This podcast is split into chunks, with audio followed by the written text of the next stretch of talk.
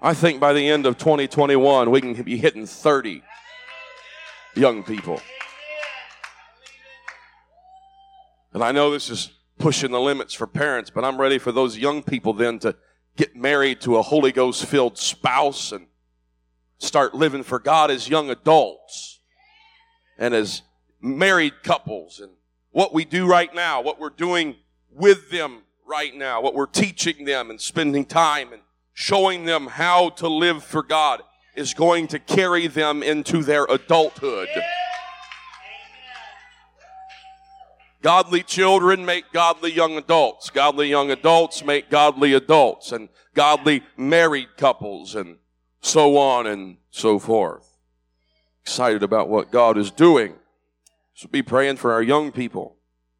Be praying for our kids and that God continues to move. Hebrews chapter 12 verse 14 says, follow peace with all men and holiness without which no man shall see the Lord. Looking diligently lest any man fail of the grace of God, lest any root of bitterness springing up trouble you, thereby many be defiled. Lest there be any fornicator or profane person, as Esau, who for one morsel of meat sold his birthright. For we know how that afterward, when he would have inherited the blessing, he was rejected for he found no place of repentance, though he sought it carefully with tears. There's a lot that could be preached from verses 14 to verses 17. This morning we really just read that to give context to the rest of our scripture today. Verse 18, for ye are not come unto the mount that might be touched and that burned with fire, nor unto blackness and darkness, darkness and tempest, the sound of a trumpet and the voice of words, which voice they that heard entreated that the word should not be spoken to them any more. For they could not endure that which was commanded. And if so much as a beast touch the mountain, it shall be stoned, thrust through with a dart.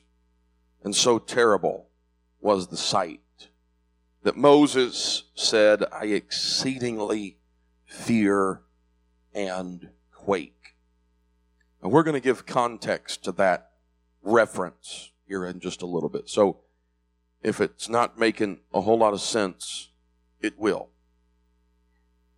Verse 22 But you are come unto Mount Zion unto the city of the living God, the heavenly Jerusalem, and to an innumerable, that means without number, company of angels, to the general assembly and church of the firstborn, which are written in heaven, and to God, the judge of all, and to the spirits of just men made perfect and to Jesus, the mediator of the new covenant, and to the blood of sprinkling that speaketh better things than that of Abel.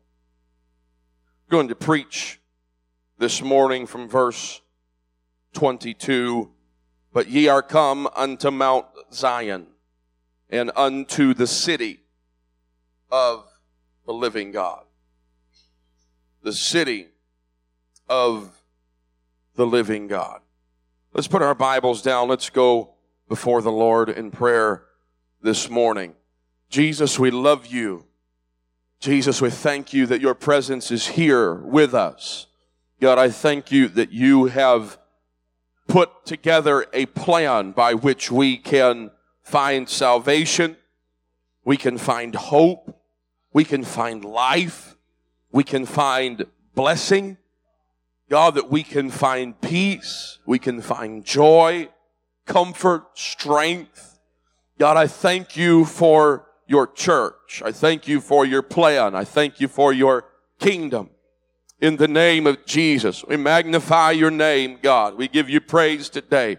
We give you honor today. We give you glory today. Why don't we clap our hands this morning and give God thanks? Thank you, Jesus. Thank you, Jesus, for your word. Thank you, Jesus, for your word. In Jesus' name, you can be seated this morning. The city of the living God. What we are experiencing here today is unlike anything that man has ever known. We understand when it began. We understand that our roots are in the day of Pentecost and that that is where we find the plan of salvation. But we don't just find it there. We find allusions to it. We find the plan of God has always been faith, obedience, and blood. Blood. I don't want to. Don't worry. We find it all the way back in the Garden of Eden where Adam and Eve first fell into sin. Some believe that they were in the Garden of Eden as little as seven days, if that. Just a few days before they fell into sin. We don't know for sure. But they fell into sin. And so what did God have to do? God had to uh, cover them, the Bible says. They had tried to cover themselves. They, their eyes were open. They realized that they were not clothed. They realized they were naked. We're all adults in here. We can say the word and understand the context. That they were both physically and spiritually naked. Their relationship with God had been taken away. It had been stripped away. And so Adam and Eve tried to make themselves a covering. They wanted to be covered. So they get leaves, fig leaves, and they sew these leaves together to make, the Bible calls them aprons. To just barely get by. That's, that's what they just, well, man, if we can just cover up a little bit. But God looked at them and they said, you know, God said it's, it's not quite enough. And so God reached into the garden, grabbed a couple of animals. He killed the animals and he made them coats of skin. So there was death that took place. There was blood that was shed. And so you find it all throughout history. That when God is dealing with mankind, that there, that mankind first of all had to have faith that God existed they had to be obedient to the plan of God and that there had to be bloodshed, which is why in the Old Testament you find they were sacrificing animals, uh, uh, animals that were pure, animals that did not have any blemish. And so those, those animal sacrifices pushed back the judgment of God for another year or another set period of time until God understood that there's got to be a permanent solution a permanent solution to the permanent predicament of sin. He said, I understand that man is going to fall into sin. I understand that they are born into sin. They're born into a sinful world. They're shapen by that sin. They're shapen by iniquity. It forms their life. And you see it all around you. Some of us have experienced it for ourselves if we if we were not raised in church then we find that our, our decisions our lifestyle was based upon things that made us feel good based upon things that may not have been godly they were we were shapen by our iniquity the bible calls it and so we find that what we've got here today is not like what the people of god in the book of exodus experienced that God sends Moses to be his spokesman, to be his deliverer. It's a long story. He goes back into Egypt and he leads after the plagues, after Pharaoh's heart has been hardened and softened and hardened and softened back and forth until there is death. Until an angel passes by and they've had to kill a Passover lamb They eat it, they partake of it. But they take the blood and they apply it to the doors of their lives. And there is so much that we could preach and teach about here this morning. We're not going to. We're just laying a quick little foundation. If you got more questions, we can cover them in an in-depth Bible study and be happy to do that. But the blood was applied to the door of their house. It was a type of covering. It covered their homes. There had been death. There had been bloodshed. The blood was applied. The Egyptians did not apply the blood to their homes. And so throughout that night, you hear sounds of wailing and sounds of mourning as the angel that passed by the homes that had blood applied to the doors would go into the homes that the blood was not applied. And it would kill the firstborn son in every household. And so if if the blood was applied to the home, then everybody in the home was safe. If the blood was not applied to the home, then everyone in the home was not safe. So, long story short, Moses and Aaron lead the people of God out of the land of Egypt. God is calling them out. He wants to have a relationship with them. He wants to deliver them from slavery. He wants to deliver them from the world. Egypt in the Bible is always a type of the world.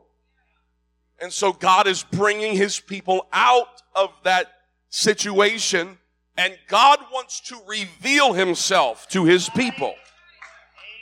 God wants to, the Bible calls it making a covenant. God wants to make a covenant with his people. If you'll serve me, I will bless you. If you'll listen to me, if you'll obey me, then you will have a life unlike anything you have ever imagined. It was not a dictatorship. He said, but I want to be your God. I want you to be my people. I created you to have a relationship with you. And so I want to prove myself to you. Most of these folks had never heard from the voice of God. There was millions of them, but God said, I want to show myself to them. So in Exodus chapter 19, God tells Moses, He said, Hey, go tell them to spend three days getting ready. Tell them to fast. Tell them to wash their clothes. Tell them to take a bath.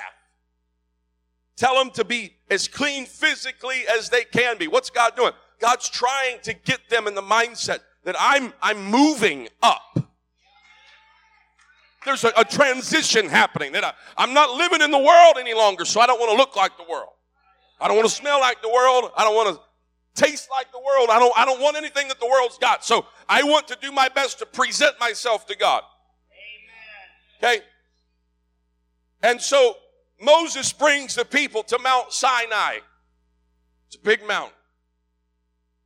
Moses brought forth the people in Exodus 19 and verse 17.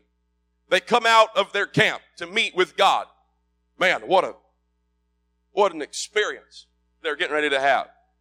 Said, hey, kids, Let's go. Well, Dad, where are we going? We're going to meet with God. What? I better change my shoes. We're going to meet with God. And they stood at the, the Bible calls it the nether part. They didn't climb up the mountain, but they stood at the base of the mountain and it had been up to Moses. God told Moses, hey Moses, mark, mark it out. Where does the mountain start? Because there's getting ready to be a moment of power, a moment of demonstration. Find it in verse 18, the description. Mount Sinai was all together on a smoke. It was smoking. Almost like a volcano. Like a thick fog was descending because the Lord descended upon the mountain in fire.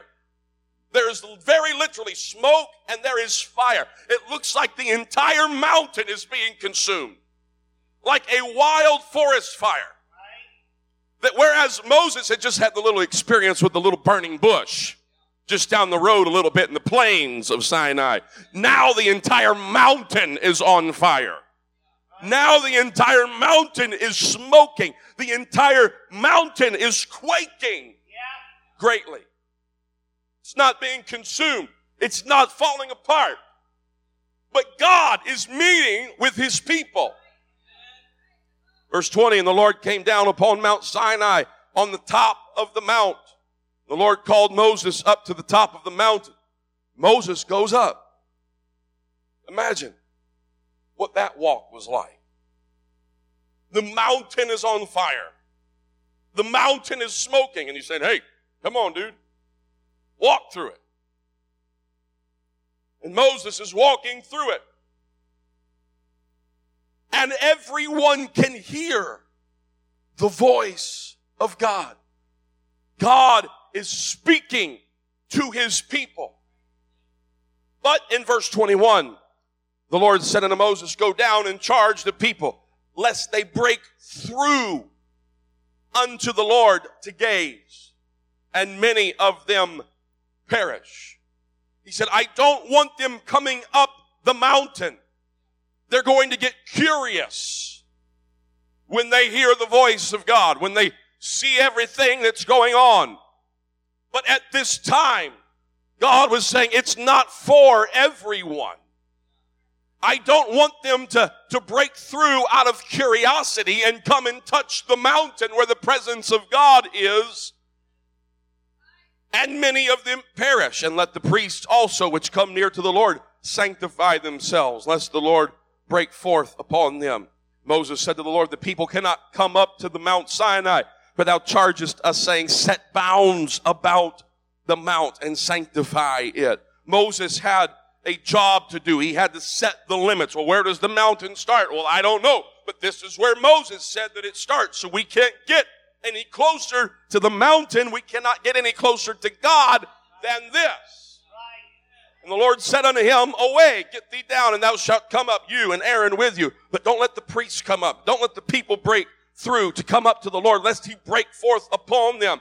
There was a, a, a dynamic atmosphere. God had given instruction as to how he would meet with the people, when he would meet with the people. He's going to seal his covenant with them. He wants to make himself real unto them, make himself known unto them. So they weren't just taking Moses' word for it, but God was going to show himself to the people. And this meeting between humanity and divinity was marked with this tremendous outburst of power the fire, the smoke, the mountain was quaking. And all of these things, uh, uh, there was, there was natural power and there was spiritual power. Now the people were marked by God. They were a peculiar people. They were a peculiar treasure, but they were not all able to go to that place. They were not all able to go up the mountain. In fact, not even all of the priests were able to go up. Only Moses and Aaron. Everybody else had to stay behind. But that's what the writer in Hebrews was trying to convey to us in his writing. He was saying, listen, you've not come today You've not come today to a Mount Zion uh, or a Mount Sinai that cannot be touched.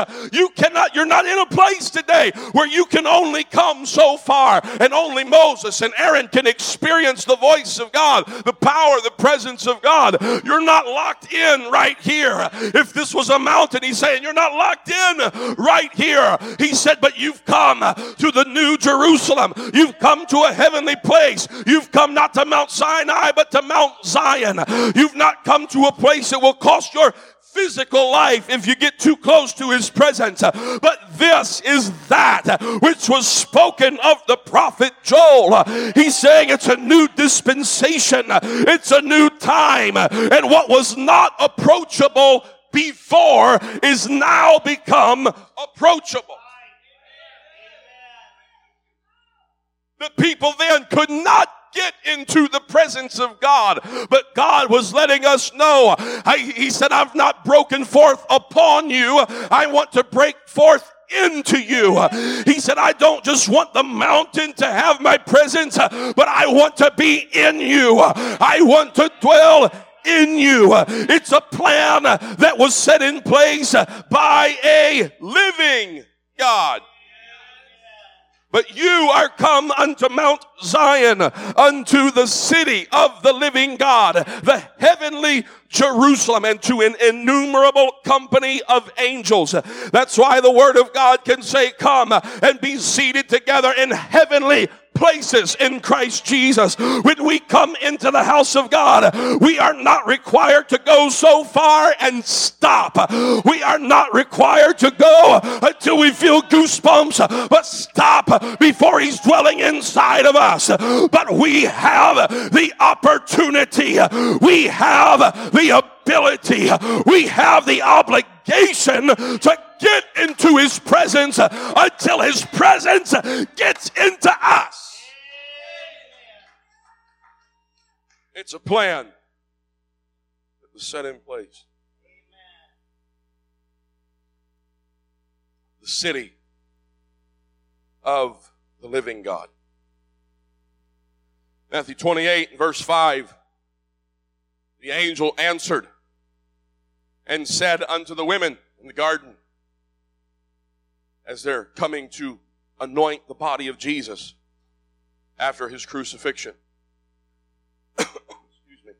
Fear not ye, for I know that you seek Jesus, which was crucified. He is not here, for he is risen, as he said.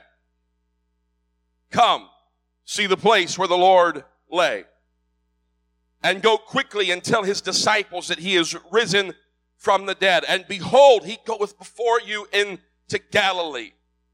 There shall you see him. Lo, I have told you. Here we find him to be a God who faced death itself and overcame it. Did he suffer death? Yes. But by his suffering and by his resurrection, he defeated death. Therefore, when you and I come to the mountain of the living God or the city of the living God, we can walk into his presence he is alive as Alpha and Omega. He understood that there was a need for a plan that would work from the beginning of time to the end of time. We don't find God changing his plan from Genesis through Revelation. We find God unveiling his plan a little bit more. We find the thread of the salvation process becoming more evident until we get into the New Testament Testament, until we get into the dispensation of grace, until we get into the time of the Gentiles, we find ourselves understanding then that the plan of God is and always has been symbolic of repentance and baptism in Jesus' name with the infilling of the Holy Ghost, living a holy and separated life. He's a God who knew there needed to be a plan that would work for every nation, every creed, every ethnicity, every language, every age, every dispensation. He understood. Faith, obedience, and the blood is going to work. The writer of the book of Hebrews speaks about this new Jerusalem, heavenly city. He speaks about a multitude of angels. He speaks about citizens that reside there. It's a place where streets are paved with gold. The river is made of crystals. Gates are built of pearls. But the citizens of Jerusalem, this heavenly Jerusalem, are the saints of the living God. They come from every nation. They come from every tongue. They come from every creed. Jesus Christ being the governor of this heavenly city and desiring that whomsoever believeth would be a citizen of this country with its complete benefits. We find in Ephesians chapter 2 and verse 13 the revelation that not all of us were great and perfect from the beginning. But now in Christ Jesus in verse 13, ye who were sometimes were afar off. Sometimes you found yourself at odds. You found yourself unable to come in to the presence of God. Here in the book of Ephesians, he's speaking specifically to the Gentile people. Well, what are Gentiles? They're anyone who's not a Jew. Anyone who's not a Hebrew. That's you and I. He said, sometimes you were far off. There was a time in history, there was a point in time where you and I could not come any further than the courtyard of the Gentiles. We couldn't get into the house of God. But Paul is writing to the church at Ephesus saying, I know that some time ago you were far off, but now you've been made nigh by the blood of Jesus Christ. You've been brought close, for he is our peace, who hath made both one and hath broken down the middle wall wall of partition between us. He said, Now I'm breaking down the wall of salvation. It's not just for one nation, it's not just for one people, but it's for whosoever will, having abolished in his flesh the enmity, even the law of commandments contained in ordinances, for to make of in himself of twain one new man, so making peace. He said he's making in himself completely God, completely man. He came robed in humanity to break apart the partition that kept people away from God. Came and preached peace to you which were far off, and to them that were not. Some were closer than the others, but the message was the same no matter their location. For through him we both have access by one Spirit, the Holy Spirit, unto the Father. Verse 19. Now therefore ye are no more strangers and foreigners, but fellow citizens with the saints and of the household of God and are built upon the foundation of the apostles and the prophets.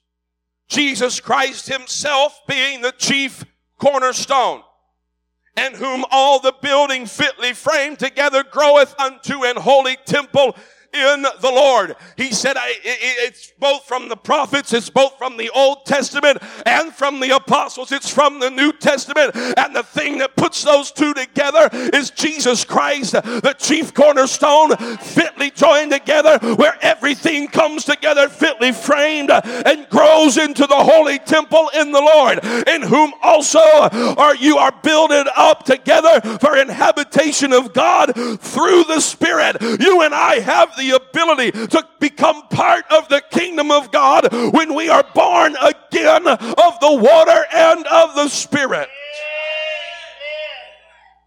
Just as every nation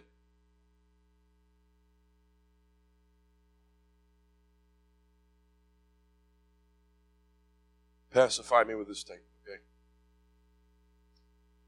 Just like every nation has requirements for becoming citizens.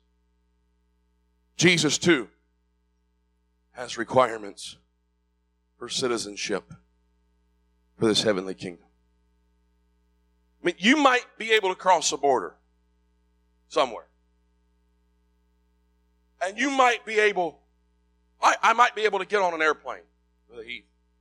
And I might be able to fly to the Philippines. I might be able to rent an apartment there. I might be able to live there. But just because I'm living in that country does not make me a citizen. I might be able to drive across the Canadian border if I really, really like snow and French cuisine and I might be able to live in Canada. But just because I'm living there does not mean I am a citizen of Canada.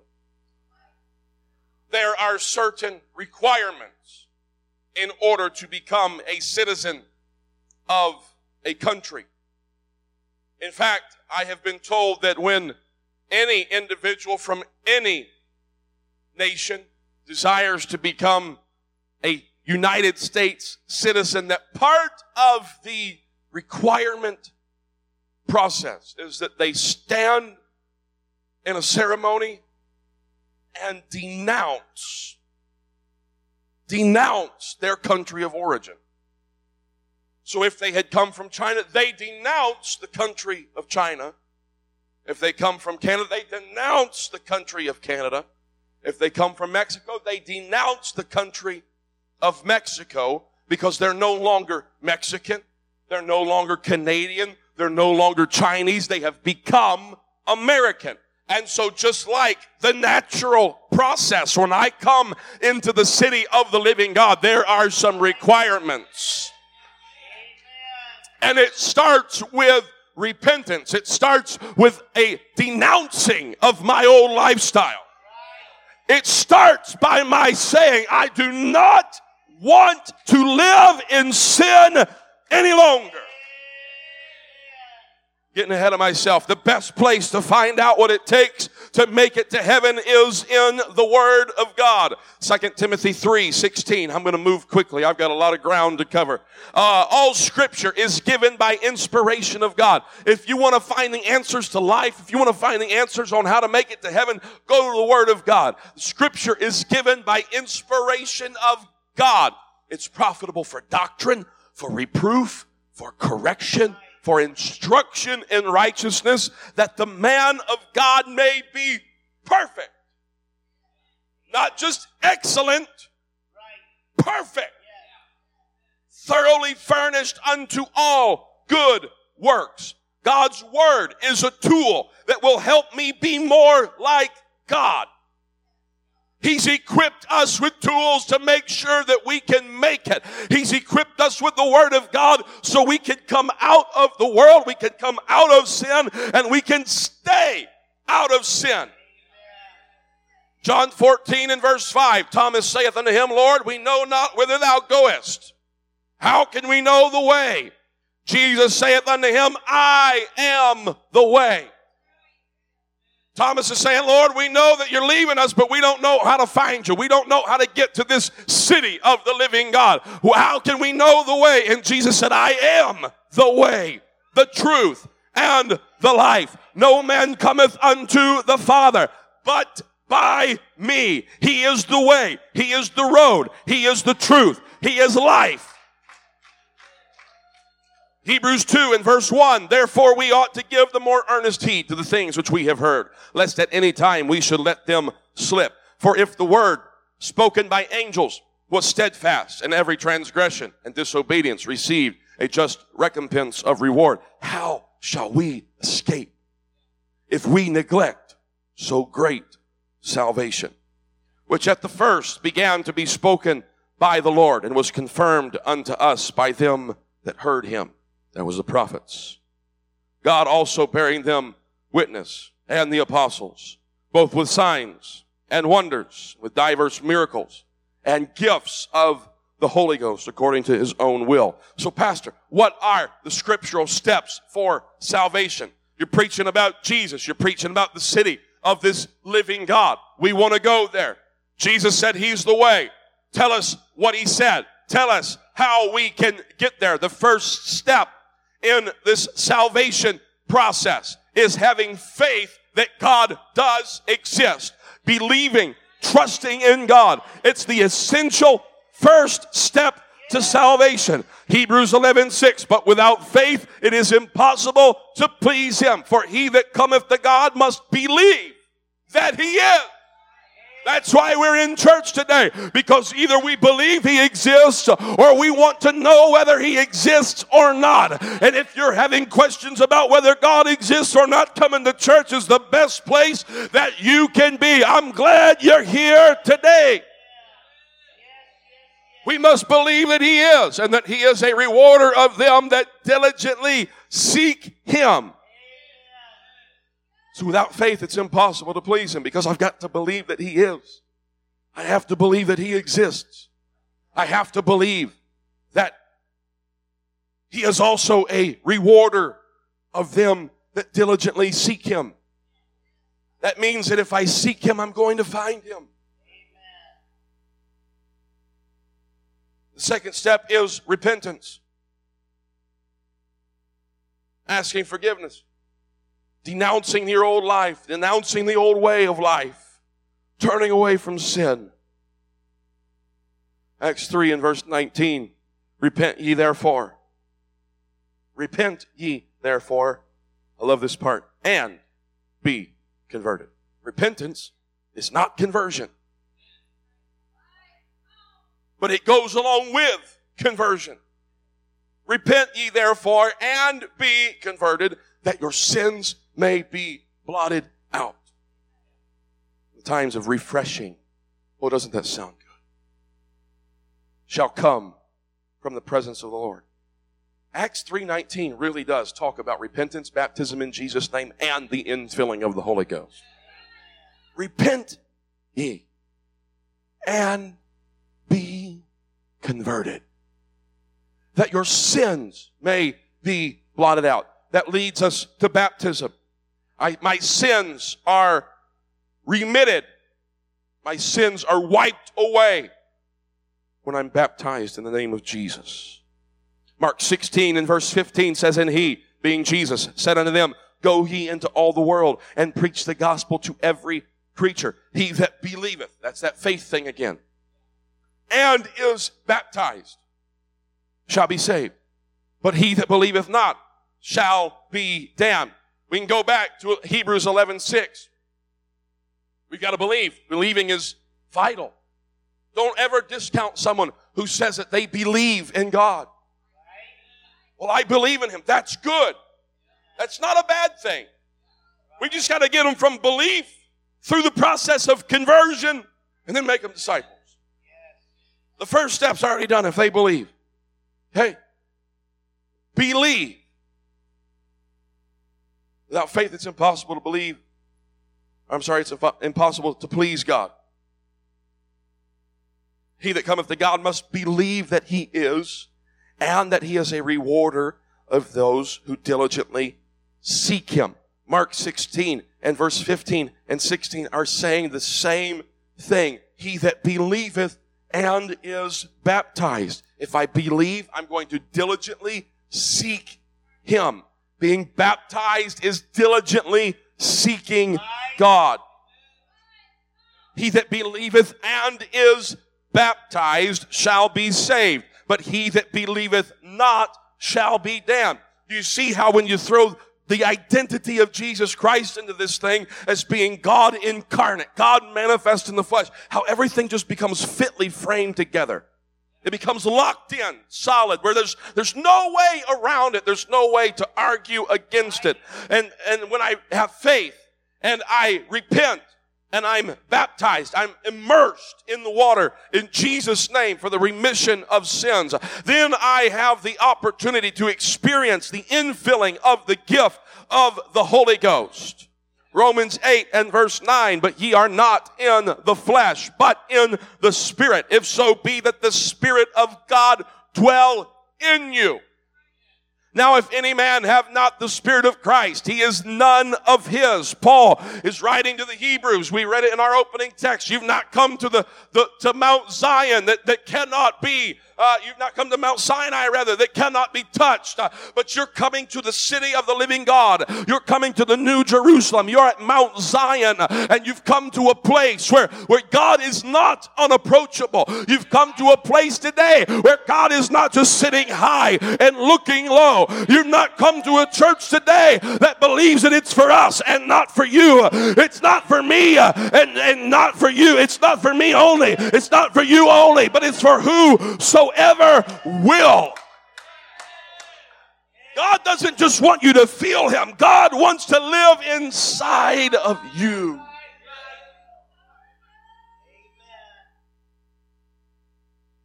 Any man have not the Spirit of Christ. If I've not been filled with the gift of the Holy Ghost, then I am not His. And, Pastor, that's a hard statement. It, it might feel that way. But I heard it said this way once. He said, You know, if you were in a room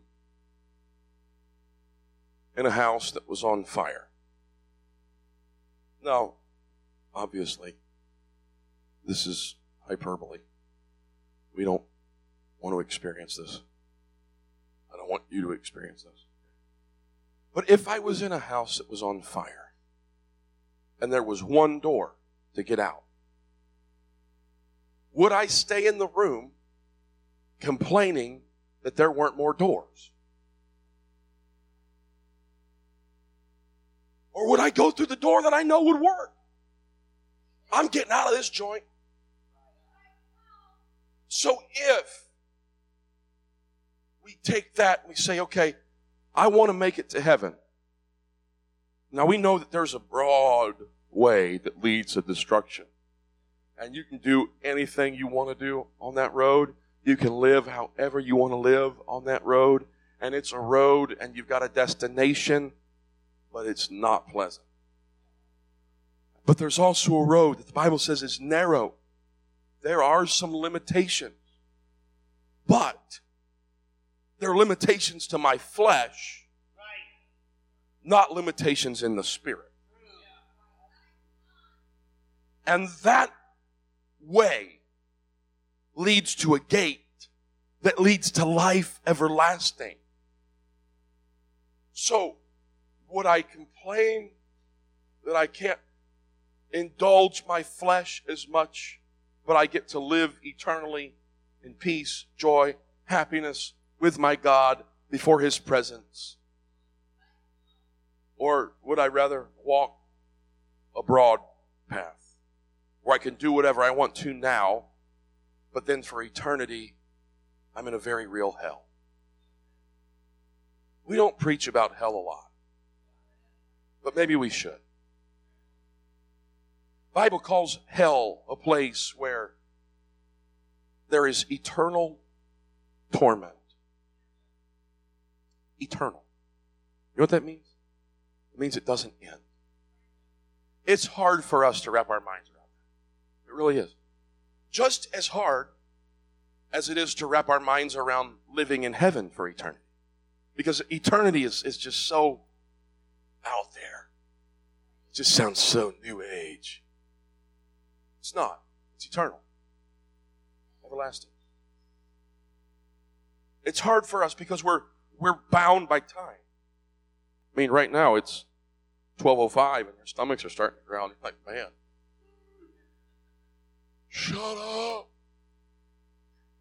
You're not. You're really not. Some of you just want to take a nap. I, some of you want to eat lunch. I get it.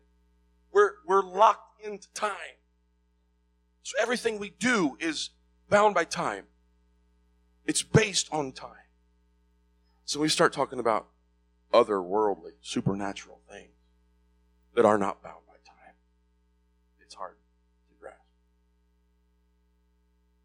So there's eternal life or eternal torment. The Bible says that hell is a place where the worm does not die. I mean, out of any, any kind of animal that could be there, a worm. I mean, really? That's gross. It is. They're not just little cute fishing worms. Fishing worms aren't cute. They're a lot better than what's in hell. You're talking about flesh eating worms, where the body is continually being burned by fire, battered by rocks that are falling, called brimstone. And there's no relief ever. I've heard people say, I'm just my life is a living hell. Oh, no, it's not. No, it's a cakewalk. I know it's, I know it's hard. I'm not discounting that, but it is really a cakewalk compared to hell. The worm doesn't die, where there's fire burning eternally, intense heat, but the body is never consumed. Flesh eating worm. Where there's weeping and gnashing of teeth. that means there, the folks who find themselves there will be in such torment that they'll not just be grinding their teeth, they'll be biting each other. That I know it sounds far fetched, but it's the truth. So, if I'm in a room with one door, the building is on fire, and that one door says faith, repentance, baptism in Jesus' name, the infilling of the Holy Ghost. Run through the door. Bible says it this way. Jesus says, for the wages of sin is death, but the gift of God is eternal life through Jesus Christ our Lord. There are two polar opposites. And let me just tell you today that living for God is not burdensome. Living for God is not a life of constraints, it's a life of freedom. Salvation of God is a separating us from sin. It's reuniting, reuniting ourselves with Him. It's not a life of bondage living for God, it's a life of freedom. I'm, it's a life of liberty. Why? Because I'm living in His Spirit. And the Bible says that where the Spirit of the Lord is, there is liberty. I've not come to a kingdom of God today that can't be touched, that can't be experienced. But He came robed in flesh. He bled. He died on a cross. He was buried and placed in a tomb. He was resurrected and poured out His Spirit so you and I can have life so you and I can come to the city of the living God.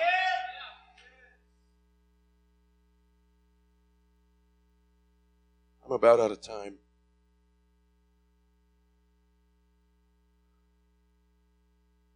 Faith that God is.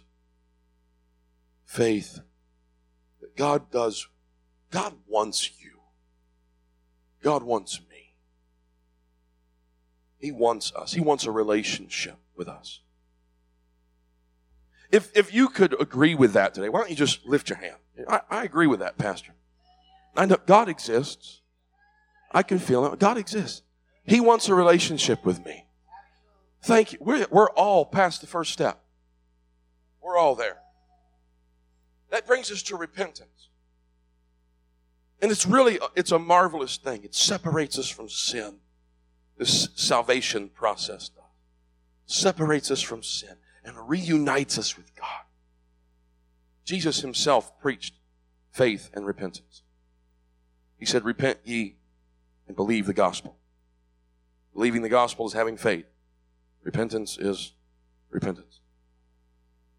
The biblical word for repentance means to be sorry sigh, groan. It also means to turn back, to make a radical change in attitude towards sin and towards God. That meaning is the one that was most frequently used by the prophets in the Old Testament. In the New Testament, the Greek word meant to think differently. Repentance is more than, than tears. It's more than just praying. It, it does involve those things. It does involve remorse. But it's also a change in my thinking. How does that happen? Well, so much.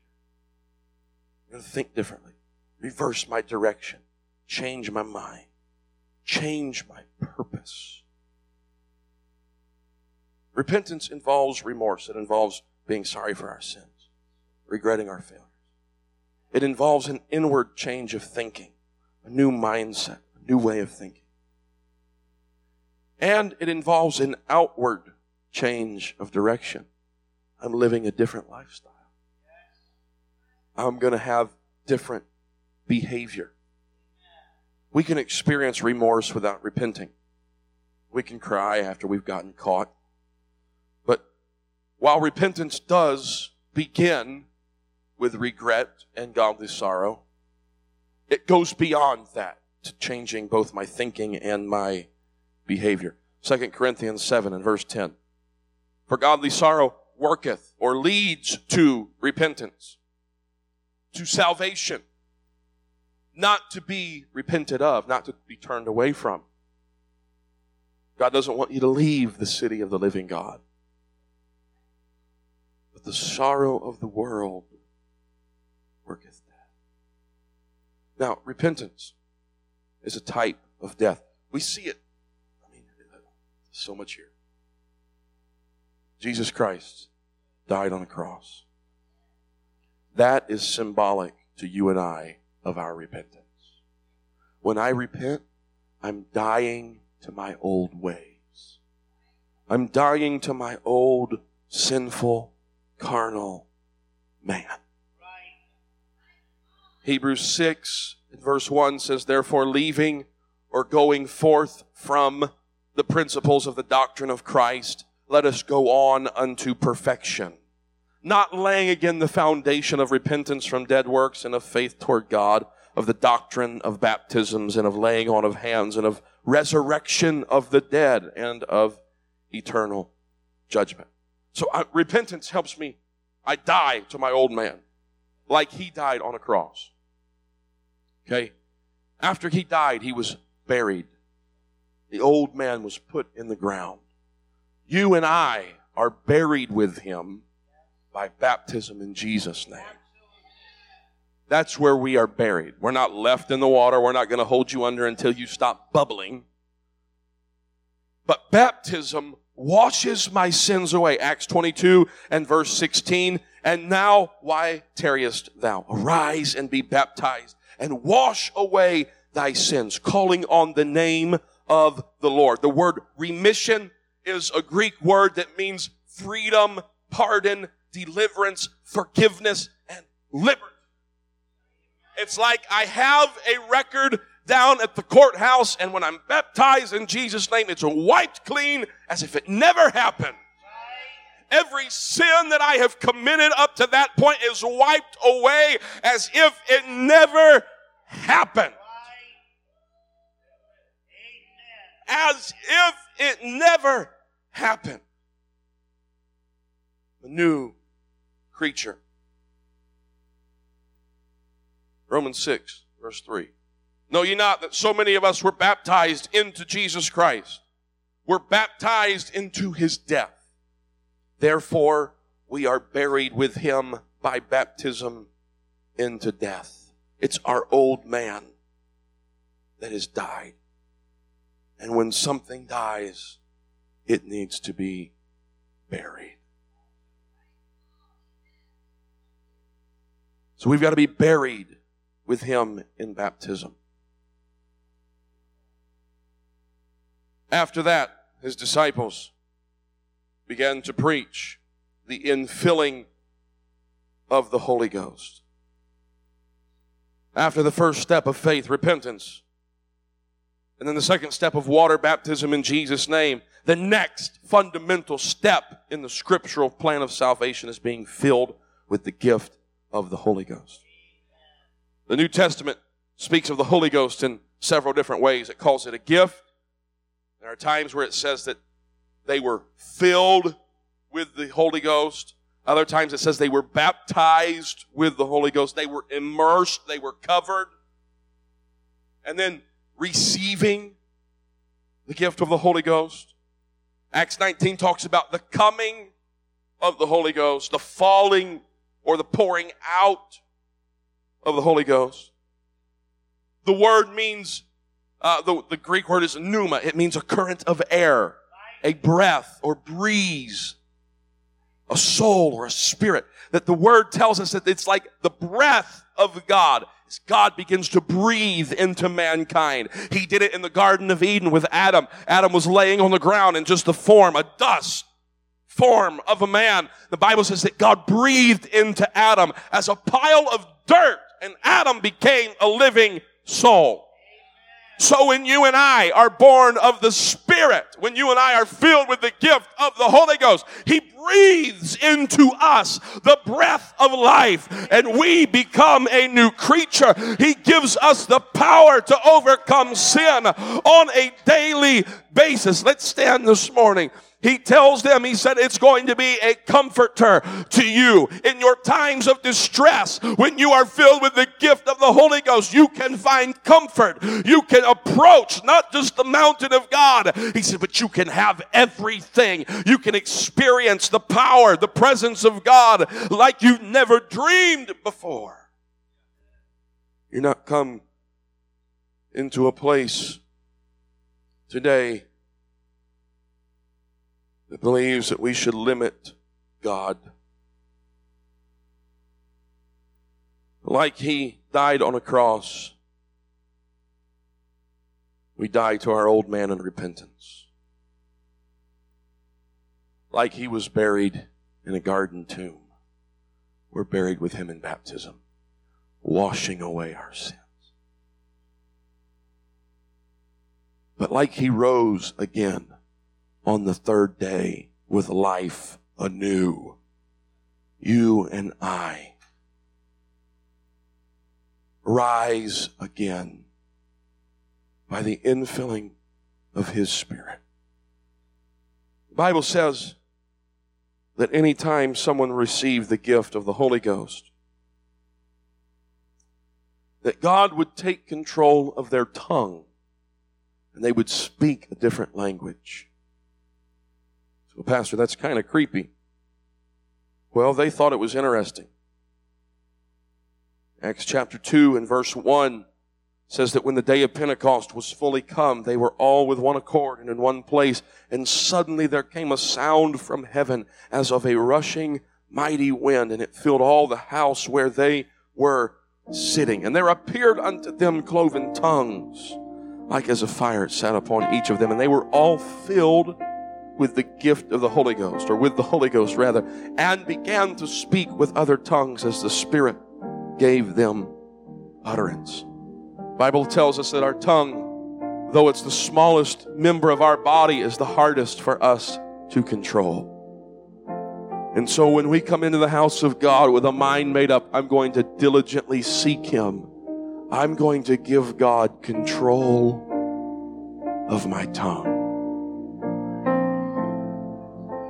And the Holy Ghost is going to start speaking through me. It's like you take a glass that's empty and you put it underneath a faucet and you turn the faucet on and water begins to fill the glass, begins to fill the glass from the bottom. And as the water approaches the top of the glass, if you don't turn the water off, the glass will overflow. When we come into the house of God and we begin to lift our hands, that's a sign I'm surrendering to you, God. It's a universal sign of surrender. I'm surrendering to you, God. We begin to pray, we begin to worship Him. His Spirit starts filling from the bottom. And I'm going to hear words come to my mind that I've never heard before. My mouth might go dry. It might feel like I've got cotton balls in my mouth. My tongue might feel thick and heavy. And, and it, it can be scary, it can make me afraid, but it's not anything to be afraid of. It's the power, the presence of God that wants to pour out of me. And if I continue to worship Him and continue to praise Him, when I hear those words come to my mind, I'm going to go ahead and speak those out. And I'm going to believe that God is going to speak through me, that God's going to fill me with His Spirit. It was such an experience that in the book of Acts, when it first began to happen, there were folks that were around that said, These guys are drunk.